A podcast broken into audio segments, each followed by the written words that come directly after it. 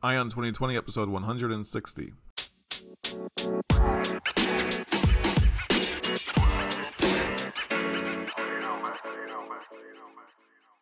Have 2020 Vision with Eye on 2020, the podcast that brings you all the news and events in the lead up to the next presidential election. I am Ray Eaton, and I will keep you up to date as we approach November 2020 with a libertarian perspective of all the candidates and their policies, along with the news. Thank you for tuning in. Now let's clear our vision.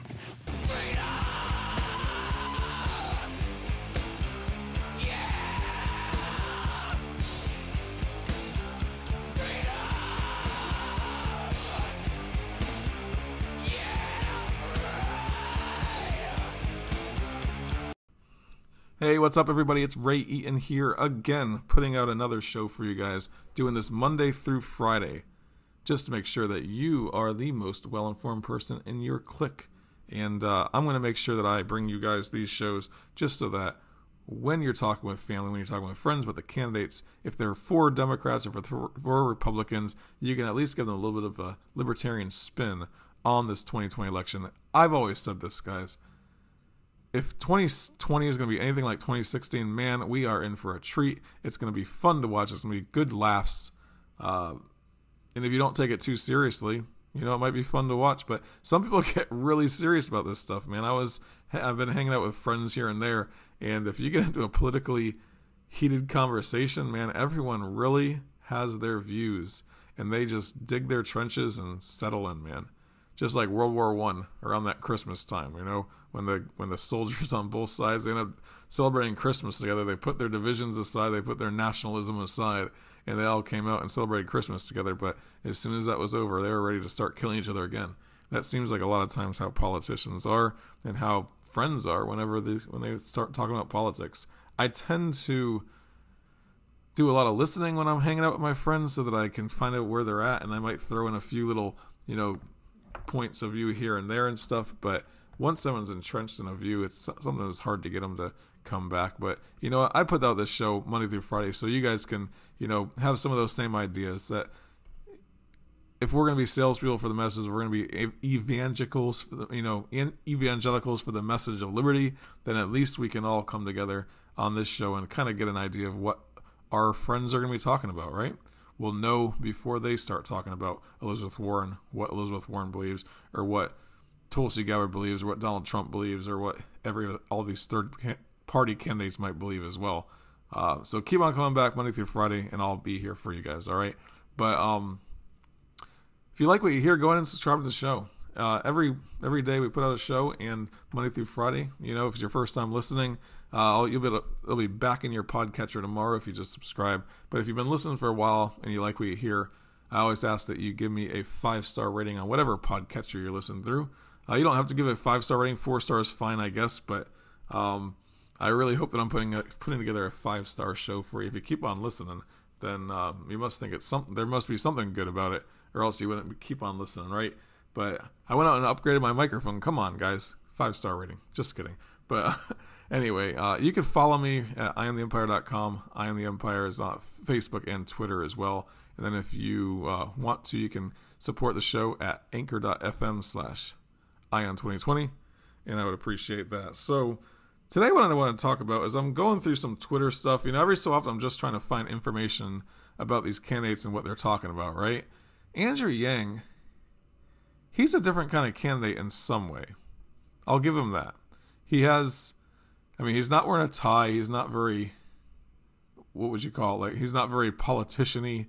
He's uh, kind of a straightforward guy. He's younger from the millennial generation but he seems i mean when when you listen to him talk he wants to give everyone a thousand dollars a month that's a libertarian idea in some ways that's a that came from milton friedman right and he was a libertarian thinker i mean he's the one that put out videos back in the 80s that were um, free to choose i think was the name of the video series and it was on pbs like he was a spokesperson for libertarian movement in some ways now yes he's a libertarian that believes in minimal government, limiting government. He does believe that the government has some duties and so forth, but he always came kind of in the middle ground and said, hey, if we're going to have welfare, then it might as well be this, right? So Andrew Yang jumped on the idea of giving everyone a thousand dollar check. The um, the idea is that you have a minimum income. Everyone has some sort of minimum income given to them from the government, right? Universal basic income is what it's called.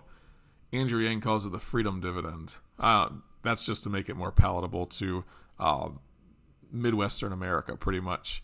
If you call if you say freedom in front of anybody, then uh, it's gonna be then they're gonna they're gonna listen to you, right? But um, he has that view. He has some other views as well, but he's pretty much a a diehard status government guy in the first place. Like, and this is this is what I'm getting at. He said this earlier. He says, as president, I'll match China's spending on computing resources instead of focusing on harmful trade wars. We need to be able to keep up with their developments in AI. So he's talking about artificial intelligence and that China is making huge investments into AI and so forth. But he says, as president, I'll match spending on computing resources instead of focusing on harmful trade wars. He's going to match China's spending. China, yes, is a socialist country. They're a government directed country. They're a top down country, right? They have little freedom zones and so forth. But when the government says spend money on this, the rest of the market reacts because everything's directed by the Chinese government on what they're doing. There are little bits of free market here and there, that's true, but they do spend a lot of money on this and they spend money on money on technology, they spend money on all kinds of stuff in order to make sure that they are kind of like leading the way in some ways. And America leads the way a lot also on almost every technology. I mean, if you look at Silicon Valley, most of the stuff is coming out of there, and it's not the federal government that's financing all this stuff.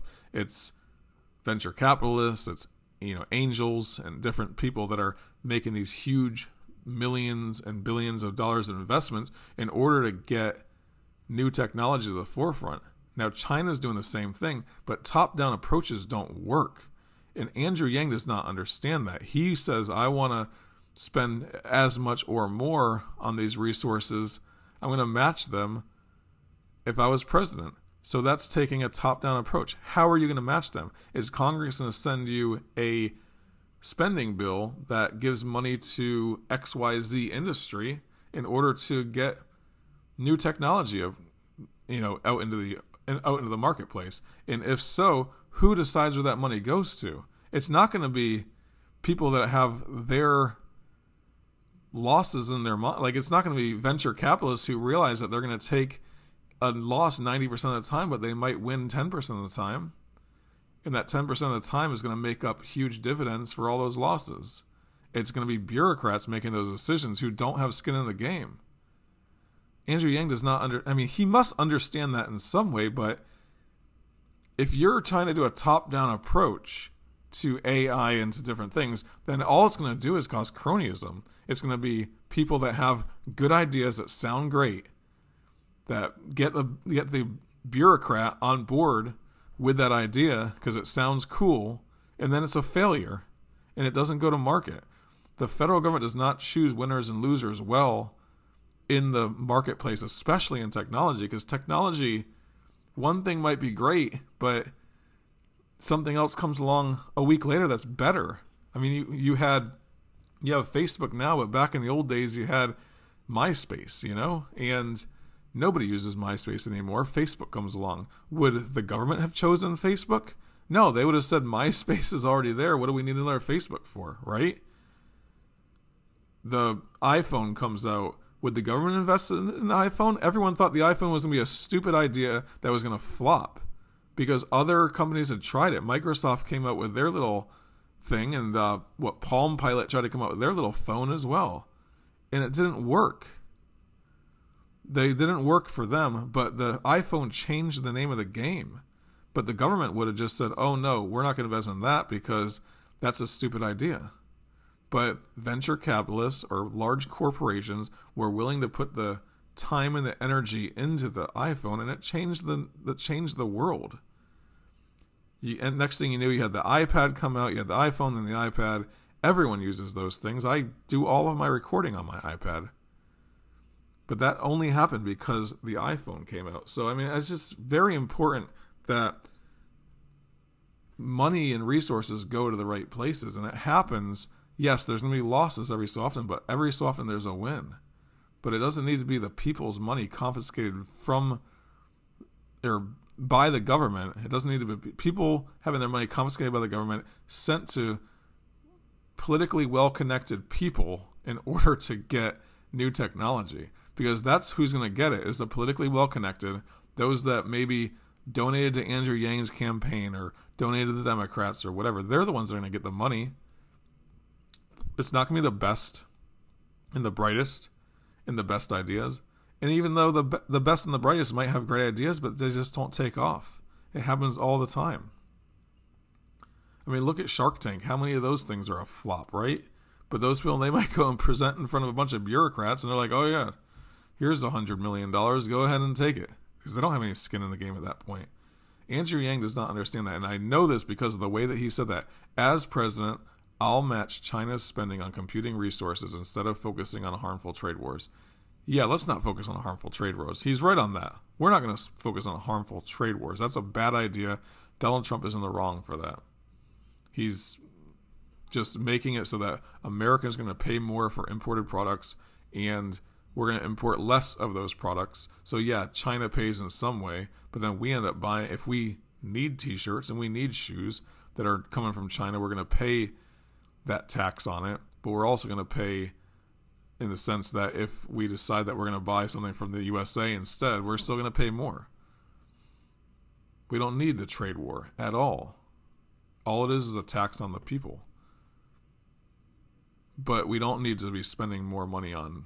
I mean, Andrew Yang is wrong. We don't need to be developing AI through the federal government. We need to be developing AI through private means because the risk takers are going to put their money on the line and the best thing is going to succeed and win. We don't need bureaucrats deciding the winners and the losers. We need the free market to decide the winners and the losers, what's going to work and what's not. So let me move on to other topics as well, guys. Uh, I didn't want to talk about that the entire time. I was just kind of scrolling through some tweets and I saw that and I was just like, man, this guy does not understand. He just does not understand the free market. In his, they call him an entrepreneur, but a lot of the stuff that he did was like entrepreneur for like government stuff. I can't remember exactly his bio, but um, when I look at him, they call him an entrepreneur. Yeah, he was doing stuff, but I think he's like started a some kind of schooling thing where it was going to be like a Khan Academy type deal. But anyway, oh, and that's the other thing that I wanted to talk about today was this talking about Khan Academy. So I'm sitting there doing some. I'm talking to my kids last night, and I was just sitting down with them, and they said, uh, "I said, so do you think that we need government?" Do we absolutely need government? I asked them that just because it's it's a question that can be asked, right? Some people just assume in the way that schools teach it and the way that people teach it, they just assume that government is good and that we need government. But I asked them that question because I just wanted to think about it. Do you think that we need government?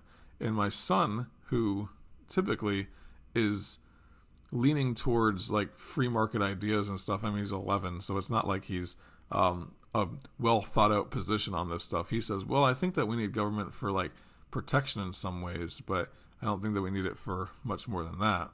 And uh, so then, anyway, so what I ended up doing is I put on a con. I was I just typed into YouTube, "Do we need government?" and Khan Academy came up. So I looked up what they said, and they there was a professor that was on or a, a teacher that was on there talking, and he brought up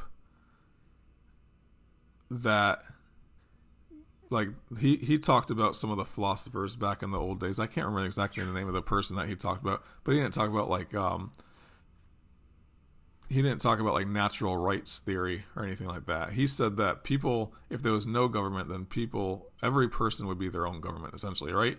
And they would have the right to freedom of speech, right to religion, right to everything, you know, your normal rights that you would have. But then he says you'd also have the right to every other thing on earth as well you have so you could basically you'd have the right to tax people, and you'd also have the right to like imprison them or murder them because there's no laws, there's no rules. You're in a state of anarchy where everyone is their own government in some ways, right? And they started talking about he started talking about that, and I'm thinking to myself, just because there's no government does not mean that you have the right to take from other people. It doesn't mean that you have the right to take away other people's lives, and it doesn't mean you have the right to do that. Like people in general learn like if there's no government whatsoever and there's 10 people standing around talking it's not like everyone's going to start stealing from each other and start killing each other. Like there is some decency in man and there is this idea in your mind that there is a cost associated with killing somebody. That's possible retaliation right? So there is costs and benefits that you're going to analyze in your mind outside of government. But that's what they were talking about on the khan academy. And i was thinking to myself this is what this Khan Academy is supposed to be like a pretty big deal within the school districts, right? A lot of schools use this, and they're using a little bit of propaganda in some way in the way that they taught whether there was a government that needed to be, whether you needed government or not. Because he said, this is what he said at the end. In order to protect the rights that you really care about, like freedom of speech, freedom of press, freedom of religion, you give up the rights to a few things like the ability to tax or steal from other people, and you give up the rights to be able to imprison people or um, kill them. You give up those rights in order to have the rights that you really care about. And if that's what kids are being taught, I think that that is just a very I don't it doesn't seem like a it seems like a very simplistic way to look at this particular idea because I don't think that anybody has the right to take from other people. I don't have to be live just because there's no government out there. There would be groups that would come together to form mutual protection of their stuff. Now, you guys know me. I'm not a complete. I'm like I'm a libertarian, but I'm not an anarchist by any means. I do think that there is some use for government. I do believe that from my personal standpoint, let's get to that point where we can have that argument about whether we get rid of the last vestige of government or not. But I'm not going to talk about how small of a government I think that we should have because I don't think that that's that even matters.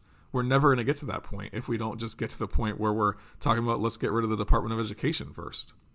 We're never going to get to that point unless we say let's get rid of the war industry, get rid of the terrible wars that we're in, get rid of the military industrial complex. Yeah, let's have that conversation about how small we want the government to be when we get to the point where we end foreign intervention, when we end the Department of Education, when we end the IRS, when we get rid of taxes, when we get rid of all these other agencies that this government has, the corporate welfare, the cronyism. Yeah, let's talk about it then, but we don't need to talk about uh, how how small the government needs to be. I never talk about that because I want to talk about action. I want to talk about things that we can actually do. So yeah, I, I do say, hey, I think that we should have a very, very, very small government. That's true. But the way that the Khan Academy said that, I just I, I think that that's it was just a terrible way to teach whether you need a government or not. Because I honestly I think that if there was no government, I do feel like if there wasn't like not a government at all, that you would probably have people that would come together for mutual purposes and or, and form their own governments or governing systems in some way, right? You would have people that would come together, a hundred people or a thousand people or ten thousand people, and just sign some kind of charter that would say, "Hey, this group is going to govern us, and we're going to give away some of our rights." They're going to. That's just the way people are. People join in groups. So let's just get to the point where we have a limited government. That's what I always say. Let's start working on ways to pull apart the government that we have, to limit the government that we have, because the government that we have is not following the initial constitution that we formed as a nation. It did not. It's not following that right now. So let's get to that point, and then hey, let's have the conversation about who's going to build the roads and who's going to build this and who's going to build that. All right. Um, but hey, that's all I got for you guys today. I didn't want to get get too far into the weeds on this particular issue. I just wanted to bring up, you know, there seems like there's a little propaganda going on with that Khan Academy thing. Um, on the history stuff, I guess. I mean, they're going to teach it the way that the that the state tells them to teach it.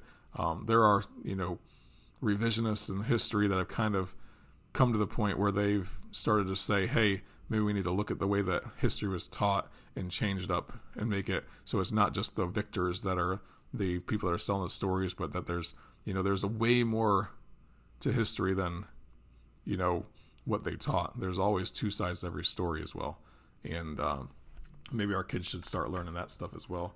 But that's all I got for you guys today. I appreciate you coming out and listening to Eye on 2020. You keep on coming back, so thank you very much. I, I appreciate those that do.